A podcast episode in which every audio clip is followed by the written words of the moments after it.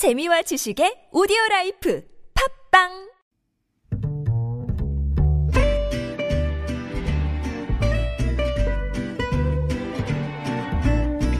Good evening, everyone. Welcome to the evening show. 4.15 총선이 오늘로 91일 앞으로 다가왔는데요. 여라, 여야가 1호 공약을 잇따라 내놓고 있습니다. 민주당은 전국 무료 와이파이 데이터 영원 시대를 열겠다고 하고 한국당은 공수처법 폐지를 내세웠다가 오늘 탈원전 폐기 주 52시간제 폐지를 공약 1호로 발표했습니다. 정의당은 엊그제 김종대 의원과 대담도 했지만 모든 20세에 3천만 원을 지급하는 청년 기초 자산제를 1호 공약으로 내세웠는데요. 네, 이제부터 각 당이 내놓는 공약들 꼼꼼히 따져보는 센스가 필요해 보입니다. 김지윤의 이브닝 쇼 시작합니다.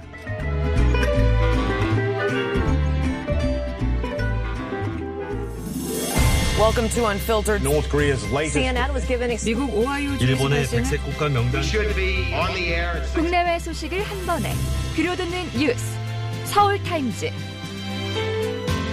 네, 서울타임즈 코너 시작에 앞서서 한 가지 안내 말씀드립니다. 지난주부터 계속된 TBS 선물 대방출 시간. 아시죠? 네. 청취율 조사 기간입니다. 저희 이브닝 쇼에서도 청취율 조사 기간이라 또 특히 여러분께 감사의 말씀을 전하고자 선물을 드리고 있습니다. 어, 이번 주까지 저희가 내드리는 깜짝 퀴즈 정답 보내주시면 추첨을 통해서 커피 쿠폰 보내드립니다. 많이 준비했으니까요. 애정어린 문자 많이 많이 보내주시고요. 또 어느 코너, 어느 순간 퀴즈가 나올지 모르니까 계속해서 귀 기울여 주시기 바랍니다. 네, 서울타임즈 시간 오마이뉴스 박정우 기자 그리고 정상근 기자와 함께합니다. 어서 오세요. 안녕하십니까. 네, 이낙연 총리가 드디어 돌아왔습니다. 네. 네, 오늘 이해찬 대표가 천군만마를 얻은 느낌이다라고까지 표현을 했고요. 또 회의 참석한 후에 아무래도 뭐 가장 지금 핫하니까 기자들 질문이 굉장히 많았는데요. 어, 일단 종로 출마 관련 질문에 이렇게 답을 했는데 먼저 들어보시고 이야기 나누겠습니다. 그 지금 종로 출마 얘기가 좀 있는데 좀 확정은 지으신 건가요? 그거 역시 확정의 주체는 당이지요. 제가 종로로 이사하게 됐다는 건 사실이고요. 그 그걸 뛰어넘는 음, 문제는 당에서 결정을 해주셔야 움직일 수 있는 것이니까요. 네, 이사를 했잖아요. 근데 이사를 네, 이사를 할 예정이죠. 네, 네. 이미 뭐 이사를 네, 할 예정이신데 뭐 근데 당에서 알아서 하세요라고 약간 그런 느낌이 좀 들긴 한데 다른데 보내지는 않겠죠. 이미 이사까지 했는 하려고 하는데 네, 그렇죠. 이 종로라고 보시면 될 것 같고요. 그러니까 이낙연 총리 측이 종로에 아파트를 계약을 하면서 전세 계약을 하면서 네. 몇 번이나 물어봤대요. 여기가 종로가 맞느냐? 왜냐? 음. 이 종로구의 교남동이라는 곳에 있는 아파트인데요. 네네. 여기가 어딘지 서대 알아요. 예, 서대문구랑 서대문구와 종로랑. 경계점이에요. 바로 연계요. 어. 저도 아, 되게 보고 좋은 아파트. 아, 이거 서대문구 아니야 이런 생각을 좀 했거든요. 그러니까 바로 독립문 있고 이러니까. 예, 신중하게 종로가 맞는지 확인했다 이거 봐서는 어, 종로를 네, 좀뭐 종로라고. 생각하시면 되겠습니다. 네, 그렇군요. 오늘 뭐 전략 공천 회의도 있었다라는 얘기도 있어요. 특별히 들은 얘기 없으세요들? 네, 오늘 결과가 조금 나왔는데요. 비공개 회의였거든요. 결과가 네. 좀 나왔는데 현역 의원 불출마 지역구 13곳을 전략 공천 대상 음. 지역으로 선정을 했습니다. 이 도종환 전략공관 위원장이 기자들에게 좀 얘기를 했는데 아, 17일 그러니까 모레 최고위원 회의에서 의결될 걸로 지금 알- 알려지고 있습니다. 네. 13곳 뭐 아시다시피 이해찬 대표 지역구 세종 네네. 어, 그리고 서울 종로, 어, 경기 부천 오정, 서울 광진을, 제주 갑, 음. 서울 구로울, 서울 용산, 경기 고양정, 경기 광명갑, 경기 고양병, 경남 양산을, 경기 용인정 뭐 이렇게 불출마 선언한 장관들, 음. 네네. 또 표창원 의원, 백재현 의원, 어, 그리고 원혜영 의원 이런 지역구가 쭉 네네. 있고요. 눈에 띄는 게 바로 경기도 의정부 갑 지역구입니다. 경기도 의정부 갑? 예, 여기도 거- 들어갔거든요, 오늘. 문희상 의장 그렇습니다. 지역구 아니에요? 그러니까 문희상 의장이 지금 무소속인데 민주당 출신으로 들어가지 네네, 않습니까? 그렇죠. 음. 그래서 여기가 지금 사고 지역으로 돼 있다가 전략 공천 대상 지역으로 선정이 됐어요. 아드님은 어쩌라고? 그러니까요. 거기에 대해서 기자들이 어 음. 그러면은 이 아들 석균 씨한테 공천이 안 갈 수도 있겠다. 그러니까 경선을 아예 안 하니까 음. 네네. 그런 얘기를 좀 하더라고요. 그러니까 제가 좀 취재를 해보면 민주당 내에서도 만약에 이 아들 공천이 되게 되면 뭐 경선을 한다고 했지만 네. 아들이 결과적으로 공천받게 되면 불공정 프레임에도 걸릴 수 있다 음. 이런 우려가 있더라고요. 그렇죠. 대체로 뭐 세습이다 어쩌다 해도 다른 지역구로 가는 경우들이 사실은 많잖아요. 음. 아버지가 국회의원이었어도 뭐 다른 지역구로 간다든지 아니면 작고를 하셨다든지 뭐 이런 경우가 많은데 이런 경우 이런 경우 케이스는 그렇게 많지는 않았던 것 같아요. 제가 예, 보기에는. 네. 물론 당 얘기를 들어보면 네네. 이 지역들이 나중에 심사를 하면서 음. 아, 전략공천보다는 경선이 낫겠다 이렇게 하면 경선 지역을 돌릴 수도 있다라는 얘기는 했어요. 음. 그러니까 아예 가능성을 닫지 않았지만 지금 현재 분위기로 보면 뭐 한국당의 비판도 있었고 당내 비판 목소리 있었기 네네. 때문에 아, 문희상 의장 아들 공천되기는 쉽지 않아 보입니다. 그렇군요. 민주당에서 뭐 이전에도 이 조국 전 법무부 장관의 문, 그좀 여러 가지 좀 문제점들이 불거진 이후에 좀 이제 공천에 있어서 뭐 이른바 이제 아빠 찬스 엄마 찬스로 네네. 아이들이 뭐이 학교나 이런 데 좀 특혜가 있었는지 없었는지 뭐 이런 부분들을 좀 보겠다라고 얘기를 했었거든요. 네. 근데 이런 상황에서 좀 이렇게 지역구를 좀 물려받는 좀 그런 결정을 내리기가 좀 어렵지 않았었나. 네. 음, 그런 생각도. 듭니다. 네, 이낙연 총리가 근데 그 저, 죄송합니다. 그 종로구 지역구 지금 이제 두 분이 바뀌어갖고 공수가 네. 이낙연 전 총리가 정세균 총리가 쓰던 지역구 사무실을 음. 여기를 물려받지 못하게 됐다. 이게 무슨 얘기인가요? 네, 그 정세균 지금 국무총리가 의원직 신분도 가지고 있다 보니까 그 네. 임기가 끝날 때까지는 사무실을 좀 비우기가 어렵다 뭐 이런 음. 보도가 있습니다. 그래서 뭐 아직 뭐 이낙연 전 총리의 이 종로 출마가 100% 확정된 것도 아니기도 음. 한데 하지만 뭐 어쨌든 이 사무실을 국회의원 임기 때까지 쓰겠다는 거는 이제 5월까지 쓰겠다라는 네네. 건데 그렇게 되면은 아마 다른 후보자들도 그러니까 이낙연 총리가 되더라도 혹은 안 되더라도 이 다른 후보자들 같은 경우에도 이 사무실을 못 쓰게 되는 거죠. 그러면 아. 좀 후보자 입장에서는 좀 아쉽게 되는 거죠. 그러니까 왜냐하면은 좀 이 사무실을 좀 물려받게 된다면 뭐 조직도 그렇고 이 전임자의 좀 전폭적인 지원을 받고 있다라는 메시지가 그렇죠. 있을 수도 있으니까 후임자 입장에서는 뭐 선거에 도움이 될 수 있으니까요. 근데 뭐, 음. 뭐 이낙연 총리가 가지고 있는 뭐 인지도를 봤을 때뭐뭐큰 뭐, 예, 영향은 영향은 없을 것 것 같다라고는 같다. 하지만 음. 네. 뭐 그런 얘기가 있습니다. 뭐. 우선 이게 종로 출마가 확정되지 않았기 때문에 사무실 문제는 차차 해결하면 될 것 같고요. 제가 볼 때는 에이, 종로 가시겠죠? 아, 그러니까 종로 갈 텐데 네. 예, 이 정 총리 사무실 문제는 어, 저는 뭐 크게 중요하다고 생각하지 않고요. 음. 지금 더 눈에 띄는 게 뭐냐면 민주당에서 이낙연 전 총리를 상임 후보로 위촉하고 당사 건물 3층에 네. 음. 별도 사무실 만들. 결정했어요. 그러니까 오히려 이게 민주당의 입장에서 더 좋다고 봐요. 저는 제가 볼 때는 왜냐하면 여기서 양정철 민주연구원장도 함께 그 건물에 있기 때문에 소통이나 또 음. 이해찬 대표 사무실도 거기 있기 때문에 소통하는 면에서 또 선거 전략을 짜는 면에서 오히려 민주당에는 좋은 그 카드가 아닌가 이런 생각이 듭니다. 음, 그렇군요. 근데 지금 원래는 그 서초구 잠원동 아파트에 거주를 하고 계신 거잖아요. 근데 네. 이거 안 파냐? 종로로 들어왔는데 뭐 이런 얘기도 있어요. 네. 그러니까 이 비거주 고가 네네. 아, 주택 매도를 권장하고 있는 정부 부동산 정책에 발맞춰 가지고 팔아야 된다 이런 음. 얘기 좀 나오고 있습니다. 이 잠원동 아파트가 이 부동산 시세가 16억 5천만 원, 17억 5천만 원 정도 된다고 해요. 그러니까 고가 주택이죠. 음. 잠원동인데? 어, 이 그 KB 부동산 시세로 따르면 그러니까 그거에 따라서 뭐 대출이 결정되고 하기 때문에 네네. 아, 그 주택담보대출 이런 게 결정되기 때문에 이걸로 보면 뭐 실거래가가 더 나갈 수는 있겠죠.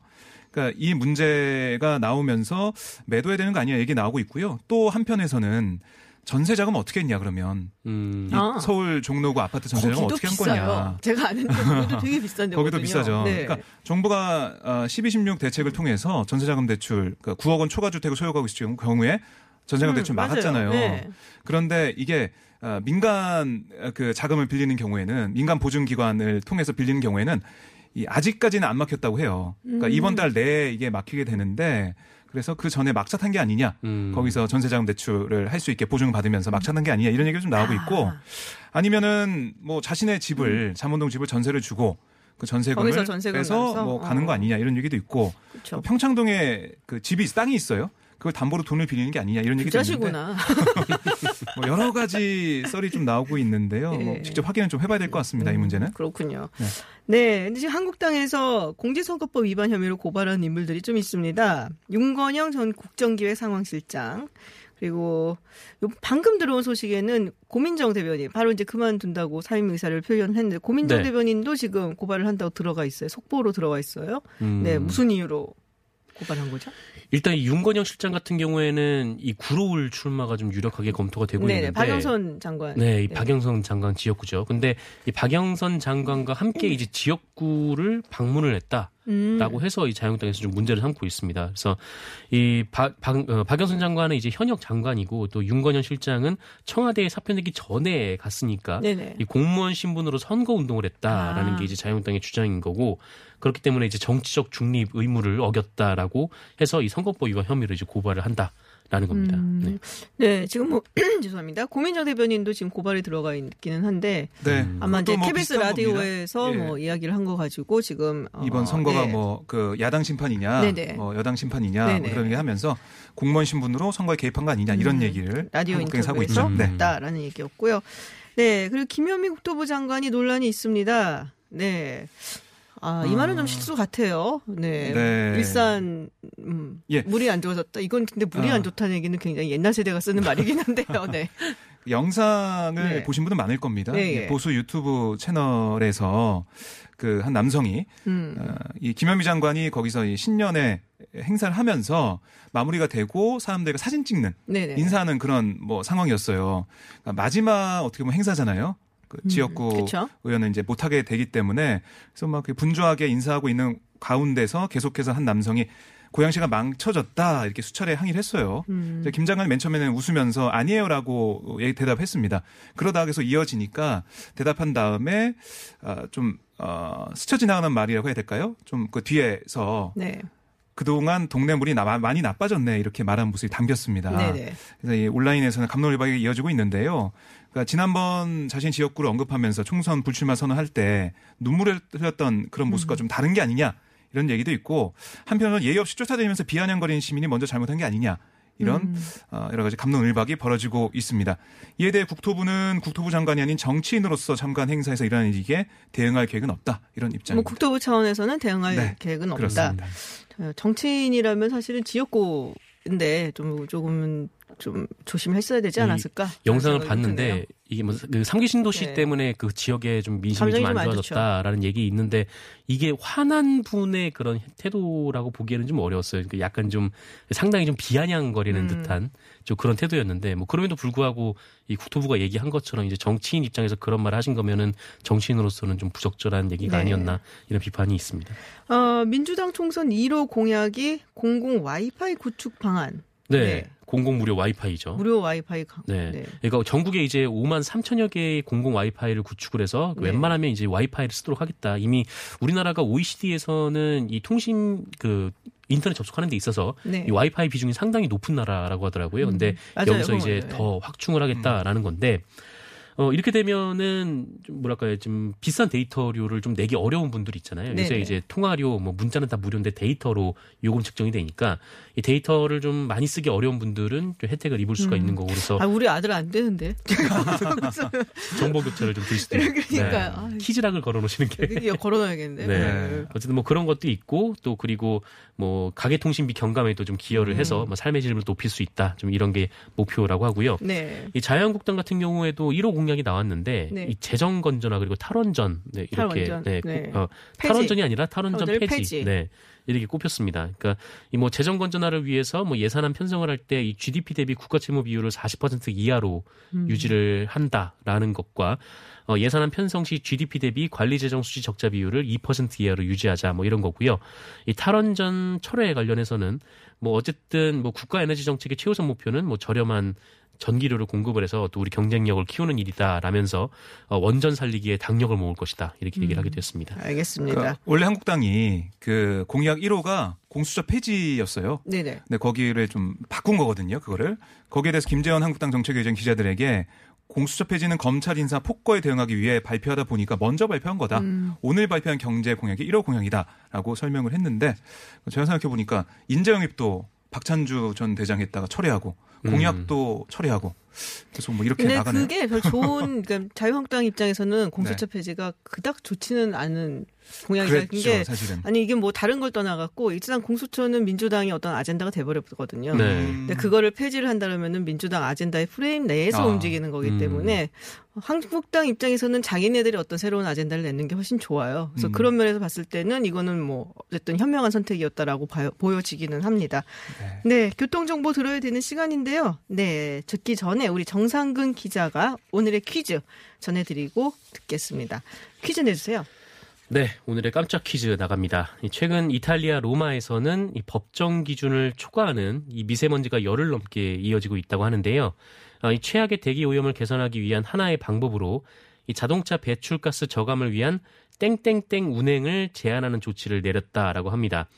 어, 우리나라 지자체에서도 미세먼지 저감 조치로 이 노후 땡땡땡에 대한 어, 단속이나 폐차를 위한 보조금을 지원하기도 하는데 어, 이탈리아 로마시에서 2024년부터 전면 운행이 금지된다라고 합니다. 이 땡땡땡은 무엇일까가 문제입니다. 어, 오늘 좀 어렵다. 어렵다. 저만 어렵다고 생각해요. 벌써 네. 막 올려주고 계시는데도. 답이 세 글자잖아요. 네. 세 글자죠. 네. 네. 휘발유는 아니고요. 꼭 이렇게 힌트 내는 거를 되게 좋아해. 보면 박정우 기자. 네. 아, 어렵습니다 오늘은. 정답은 50원의 유료 문자 샵 연구일 그리고 TBS 앱으로 보내주시고요. 어, 20분 저희가 추첨해서 커피 쿠폰 보내드리겠습니다. 그럼 겨- 교통 정보 듣고 와서 다시 이야기 나누겠습니다. 퇴근길 많은 라디오 방송 중에 당신의 선택은 TBS FM 김지윤의 김지윤의 김지윤의 이브닝 쇼. 네, 서울타임즈 돌아왔습니다. 문재인 대통령 어제 신년 기자회견이 있었는데요. 부동산 가격 어, 원상 회복시키겠다라고 이야기를 했습니다. 그리고 오늘 김상조 정책실장 그리고 강기정 정무수석이 부동산 대책에 관련되는 그런 발언들을 좀 해서 이야기가 있는데 정확히 네. 어떤 얘기를 했는지 좀 전해주시죠. 네, 그래서 두 분이 지금 라디오에 각자 나와가지고 네네. 뭐 부동산 관련된 얘기를 했는데 일단 가장 주목된 건 이제 강기정 수석의 얘기였어요. 네, 맞아요. CBS 라디오랑 인터뷰를 했는데 이 부동산을 투기적 수단으로 삼는 사람들에게 그 매매 허가제까지 도입해야 한다는 주장이 있다. 음. 라면서 어, 이런 주장에 정부는 귀를 기울여야 한다. 라고 얘기를 했습니다. 이 매매 허가제라는 게 이제 말 그대로 좀 부동산을 거래할 때 네. 허가를 받아야 이제 거래를 음. 할수 있는 좀 그런 제도인데 어쨌든 청와대는 개인 의견이다라는 얘기로 좀 선을 긋긴 했는데 어쨌든 제가 봤을 때는 일단 신호를 준 것 같아요. 우리가 음. 이 정도까지 생각을 하고 있다라는 신호가 된 거는 같고 어 그리고 이제 김상조 정책실장 같은 경우에도 이 KBS 라디오와 인터뷰에서 일단 강남의 가격을 안정시키는 것이 일차적인 목표다라고 얘기를 했습니다. 어 그러면서 이제 단순한 안정화가 아니라 일정 정도 하향 안전화로 가야 한다라는 얘기였고 다만 이것이 규제 일변도는 아니고 또 신도시와 서울 시 내의 여러 가지 이제 뭐 사업이라든지 그 이런 것들로 이 공급 대책도 준비하고 있다. 네 음, 이렇게 얘기를 그렇군요. 했습니다. 근데 사실 이제 우리 정상근 기자 말씀하신 대로 이 매매 허가제 얘기가 굉장히 화제가 되고 또 논란이 됐거든요. 네네. 근데 이게 위헌 소지가 있다 분명히. 그래서 이게 뭐. 뭐 청와대에서는 개인의 의견이다라고 선을 그은 것도 아마 그런 부분 때문에 신경을 네. 쓴게 아닌가라는 생각이 드는데 민주당에서도 뭐 얘기가 없나요? 뭐라 그러나요? 뭐- 출입하시잖아요. 별 얘기는 없고요. 이게 네. 아, 강정 수석이 청와대 인사니까 청와대 수석이니까 청와대 음. 입장으로 가름하는 그런 분위기고요. 어, 뭐 그래요. 기자들끼리 너무 부동산 대책 세게 나오는 거 아니냐 이런 얘기가 네네. 어, 뭐 아무래도 젊은 기자들 같은 경우는 집에 또 관심도 있고 하니까 그런 얘기 그렇죠. 나오고 있는데 요새 30대가 그렇게 많이 산다면서요. 음. 그러니까요. 근데 그 대출이 아예 안 되는 부분도 있으니까 음. 물론 고가 주택에 한해서지만 그게 가격이 점점 내려오게 된다면 어떻게 될까? 그럼 아예 집을 못 사는 상황까지 오는 거 아니냐 이런 음. 얘기 좀 하더라고요. 그렇군요. 대출 규제가 점점점 지금 네. 내려오는데 사실 그 부분을 생각들을 많이 하고 있거든요. 그래서 그러면은 뭐 조금 대출 받고 집을 집을 살려고 음. 준비하던 사람들한테는 더 불리한 것이 아니냐라는 얘기도 있는 것 같은데. 근데 뭐 네. 그렇다고 해서 지금 한 요 몇 년 새에 너무나 급등을 네. 해가지고 집값이 그렇죠. 네. 이게 뭐 그냥 둘 수도 없는 또 그런 상황이기도 하죠. 네. 어, 다음 이야기를 좀 해보도록 하겠습니다. 강경화 외교장관 지금 어, 샌프란시스코라고 해야 되나요? 팔로알토라고 해야 되나요? 뭐 그 지역이긴 합니다만 우리 Bay Area라고 부르는데 폼페이오 국무장관 회담을 가졌습니다. 비핵화 협상, 북핵 이야기 그리고 호르무즈 파병 관련해서 많은 얘기가 오간 것 같은데 어, 이게 애매해요. 왜냐면은 대화하고서는 바로 재무부에서 어, 북한 제재를 내렸거든요. 네, 네. 이 부분 그러니까 뭐 미국하고 잘 안 된다면은 남북한이 먼저 갈 수도 있다라는 취지의 내용을 이야기를 했고 폼페이오 장관이 뭐 이해를 했다고는 하지만은 미국 측의 반응은 사실은 뭐 별 반응한 거 없다. 네. 예전과 똑같다라고 볼 수가 있을 것 같아요. 네, 그렇습니다. 어쨌든 이 강경화 장관이 얘기했던 것은 뭐 북미 대화보다 뭐 남북 관계가 먼저 진전할 수도 있다. 네. 막 이런 얘기였고 또 이 폼페이오 장관과 이 부분에 대해서 얘기를 했는데 뭐 폼페이오 장관도 이해를 하고 있다라고 좀 얘기를 했었고 뭐 이 얘기는 어제 이제 문재인 대통령도 기자회견에서 했던 얘기거든요. 근데 뭐 오늘 그 미국에서 또이 북한 해외 노동자 관련해서 네네. 좀 압박을 가하는 또 별도 제재를 내려 가지고 상당히 좀 네. 이게 음. 어떻게 된 건가 하는 복잡하게 된 그런 수준이 네, 된 거죠. 뭐 거의 변화가 없을 것으로 보여지기는 하는데 뭐 매니지하는 약간 관리하는 차원에서 만족하지 않을까 미국은 뭐 당근과 채찍을. 다 쥐고 있는 것 같아요. 그래서 북한이 어떻게 나오느냐에 따라서 당근이 갈 수도 있고 음. 채찍이 갈 수도 있고 그런 입장인 것 같은데 네. 우리 정부가 독자적인 그런 입장도 가지고 있으니까요. 어, 남북 관계가 좀 올해는 잘 풀리지 않을까 저는 음. 그런 생각도 좀 해봤습니다. 음, 네. 많이 해보시기 바랍니다. 제 개인적인 생각이었습니다. 네. 어, 일본 외무상 만난 얘기 잠깐 전해주시고 가시기 전에. 네. 네, 그 강장관하고 모테기 도시미스 일본 외무상이 만났어요. 네. 근데 뭐 강제징용 문제, 수출 규제 문제에 대해서 얘기 나눴지만 뭐 결과는 똑같은 그렇죠. 입장차 음. 확인 확인했다 이렇게 입장차 보면 확인. 되겠고요. 그러니까 근데 한 가지 긍정적인 것은 그 지난번 한일 정상회담 네. 그 분위기 좀 이어나가자 대화 모멘텀을 그 가지고 계속 가면서 계속해서 대화는 하자 그 정도까지는 합의가 됐는데 앞으로 대화는 계속 하겠지만 일본의 입장이 바뀔 것 같지는 않아서 음. 어떻게 이 상황 수출 규제 이 상황은 계속 쭉 가지 않을까 아직까지 음. 이렇게 보여집니다. 알겠습니다. 가시기 전에 우리 정상근 기자 한 번만 네. 더 내주시고, 네. 오늘의 깜짝 퀴즈 정상근 기자가 내주시고. 제일 어려운 것 같아요. 오늘이 제일. 어려운 것 같아요. 네. 저도. 네. 음, 퀴즈요. 네. 네. 어, 문제 드리겠습니다. 네, 최근 이탈리아 로마에서는 법정 기준치를 초과하는 미세먼지가 열흘 넘게 이어지고 있다고 하는데요. 어, 이 최악의 대기, 오겨, 대기 오염을 어, 개선하기 위한 하나의 방법으로 이 자동차 배출가스 저감을 위한 어, 땡땡땡 운행을 제한하는 조치를 내렸다라고 합니다. 어, 우리나라 지자체에서도 미세먼지 저감 조치로 이 노후 땡땡땡에 대한 단속이나 폐차를 위한 보조금을 지원하기도 하는데 어, 이탈리아 로마시에서는 2024년부터 이 땡땡땡이 전면 운행 금지가 됩니다. 이 땡땡땡은 무엇일까요? 네. 문제입니다. 네. 문제 잘 내주셨고요. 정답은 50원의 유료 문자 샵 0951 그리고 TBS 앱으로 보내주실 수 있습니다. 20분 추첨해서 커피 쿠폰 보내드립니다. 네, 서울타임즈 국내 뉴스 오늘 여기서 마치겠습니다. 정상근 기자 그리고 오마이뉴스 박정우 기자 고맙습니다. 고맙습니다. 고맙습니다. 매주 월요일에서 금요일 저녁 6시 20분부터 8시까지 만나는 김지윤의 이브닝 쇼. 라디오 생방 스튜디오가 궁금하신가요? 지금 바로 유튜브에서 TBS FM으로 들어오세요. 때로는 진지한, 때로는 신나는 스튜디오의 생생한 모습 보실 수 있습니다. 국제 정치 전문가 김지윤 박사가 진행하는 이브닝 쇼. 매일 새로운 뉴스로 여러분의 저녁길을 함께합니다. 네, 해외 핫한 뉴스 알아보는 서울타임즈 시간입니다. 전주현 캐스터와 함께합니다. 어서 오세요. 네, 안녕하세요. 네, 트럼프 대통령 탄핵 심판 상원에서 곧 시작될 예정입니다. 그렇습니다. 펠로시 하원 의장이 현지 시각으로 14일에 하원이 이제 탄핵 소추안을 송부하고 탄핵 매니저, 즉 상원 탄핵 심판에 참여할 하원 측의 탄핵 소추위원을 지명하기 위한 표결을 15일에 실시하기로 했다 이렇게 밝혔습니다. 네. 지금 제리 네들러 법사위원장 아니면 애덤 시프 정보위원장이 유력한 것으로 알려지고 있는데요. 미치 맥코널 공화당 상원 원내대표가 이번 주에 탄핵 심판에 필요한 여러 사전 조치들을 논의할 예정이라면서 합의가 이루어지면 21일에 상원의 탄핵 심판이 시작될 가능성이 높다 이렇게 밝혔습니다. 아, 21일이면은 다음 주 화요일 우리 네. 시간으로 이제 뭐 수요일 수요일 정도? 네. 시작이 될 것이다. 그렇습니다. 네. 지금 증인을 추가로 신문할 것인가 이게 여전히 쟁점이에요. 민주당은 존 볼턴 전 국가안보보좌관의 증인 소환을 추진하고 네. 있잖아요. 지금 존 볼턴 전 보좌관도 상원이 소환하면 증언하겠다 이런 음. 얘기를 내놓은 적이 있습니다. 이에 맞서서 공화당은 민주당이 볼턴 전 보좌관이나 아니면 멀베이니 백악관 비서실장 대행 같은 핵심 인물들을 증인 채택하려고 시도한다면 우리는 조 바이든 전 부통령의 아들인 헌터 바이든을 소환하는 방안을 고려하겠다. 눈에는 눈, 이에는 이. 그렇습니다. 이런 하는데 비례 대응이네요. 네. 예, 뭐 쉽게 뭐 가라앉을 것 같지는 않은데. 그렇습니다. 글쎄요. 추가 증인이 쉬울까 싶은 생각이 드는데. 그렇죠. 네. 그게 하여튼 역시 쟁점입니다. 네. 네. 지금 미국 대선 2020년 앞두고 가장 많은 걱정 중에 하나가 이거였어요. 네. 예전처럼, 그러니까 2016년처럼 16년처럼.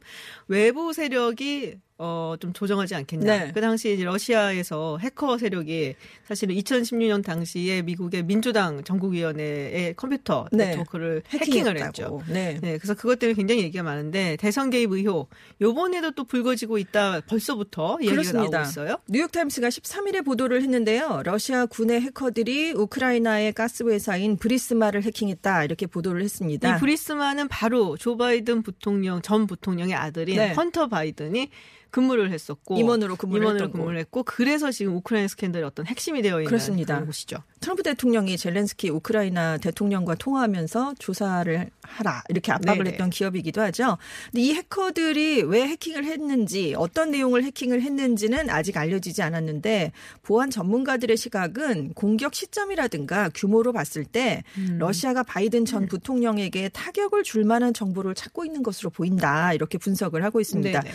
지금 이번에 러시아군 해커들의 전술이 2016년 당시의 방식하고 상당히 유사한 것으로 알려지고 있어요. 네. 원래 3대 사이버 국가가 네. 미국, 러시아 그리고 중국이에요. 네. 그래서 미국은 뭐 압도적으로 잘 잘한다고 그렇죠. 해야 되나? 굉장히 뛰어나고 앞서가고 있죠. 예. 네.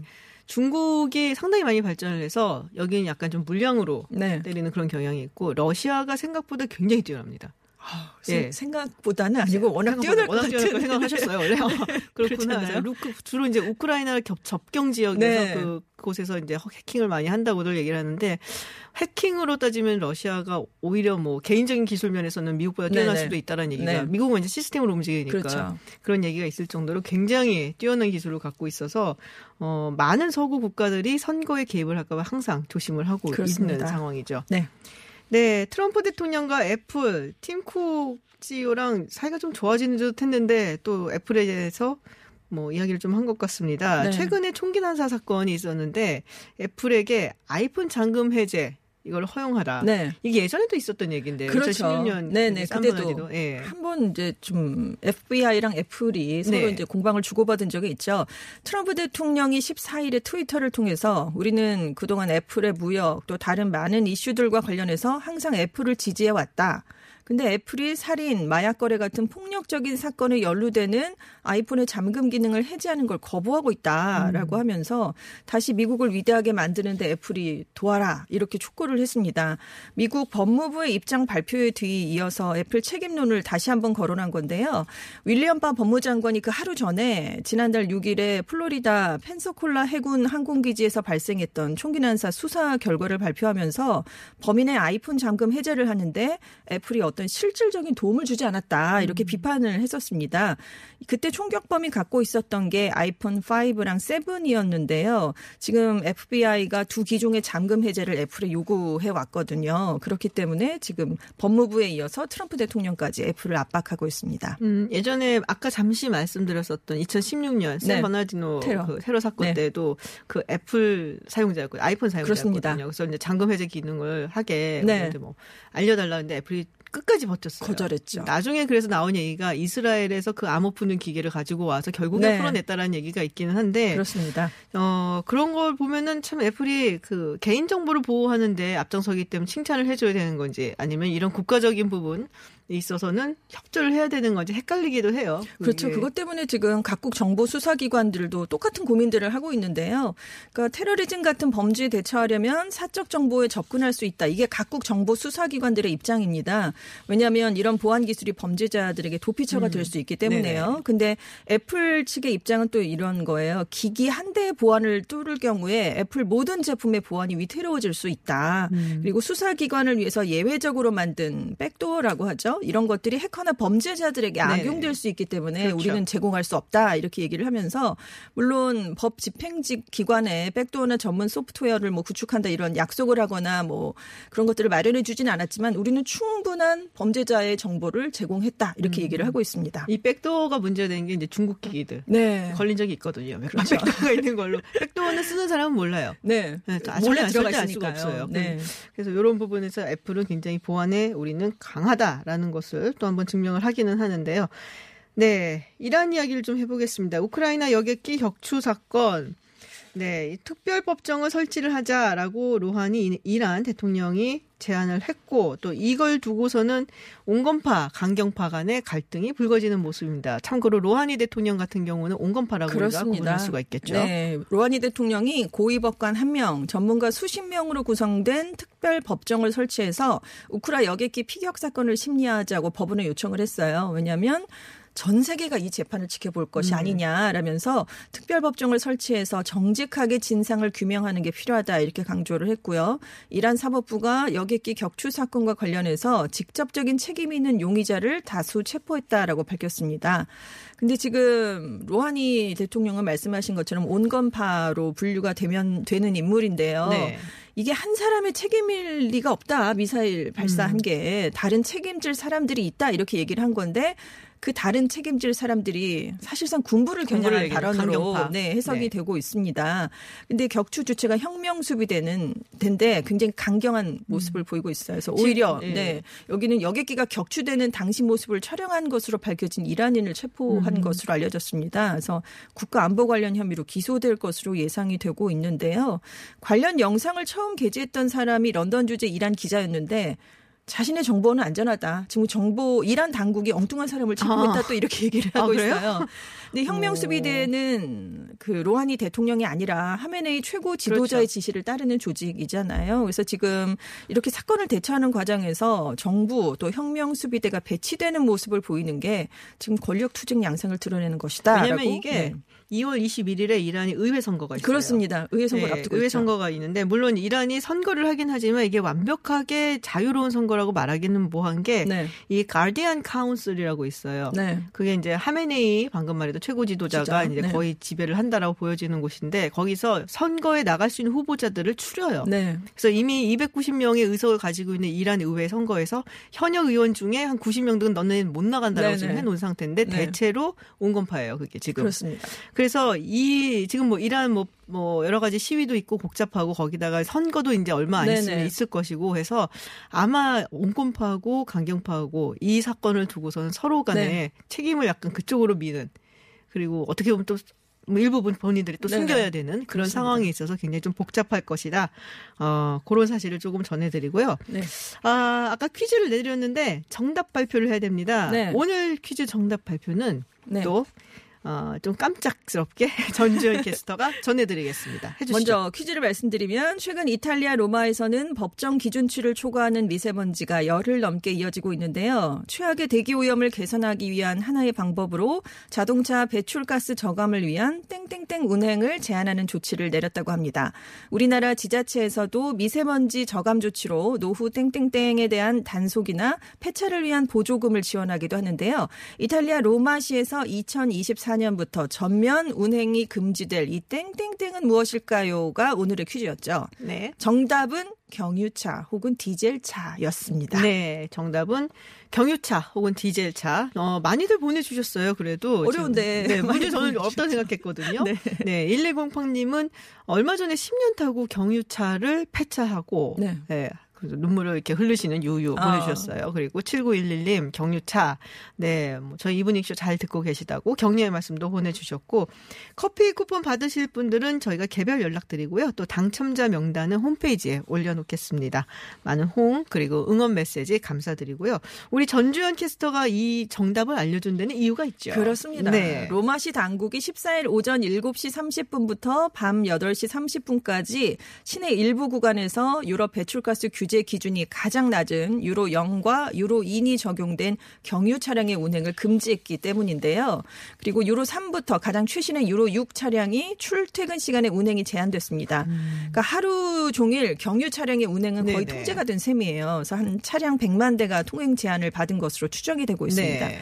지금 미세먼지 PM10 수치가 기준치를 초과하는 날이 계속되고 있어요. 음. 그래서 여기에 또 스모그까지 겹치니까 시민들이 굉장히 불편해하고 있는데 이탈리아 전역에서 비가 안 내리고 있답니다. 아. 그런데 바람이 또 안 부는 거예요. 그러니까 대기가 정체됐으니까 아, 이게 갈 수가. 없겠죠. 문제는 이런 현상이 당분간 계속될 것이다. 이런 전망이 나왔는데요. 지금 주요 도시들이 다 대기 네. 오염이 심각한데 모든 경유 차량의 운행 제한 조치를 취한 건 로마가 네네. 처음이라고 합니다. 그렇군요. 네. 로마가 그러고 보니까는 서구 유럽 국가들 중에서는 조금 안 좋았던 네, 기억도 그렇습니다. 나는 듯한 네네. 생각이 좀 듭니다. 네, 오늘 퀴즈 정답까지 내주시느라고 네. 수고 많으셨습니다. 외신 소식 전준 캐스터와 함께 알아봤습니다. 오늘 고맙습니다. 네, 감사합니다. 네, 끝곡으로는 핑크의 So What 들으시고요. 저는 7시에 김지윤의 픽으로 돌아오겠습니다.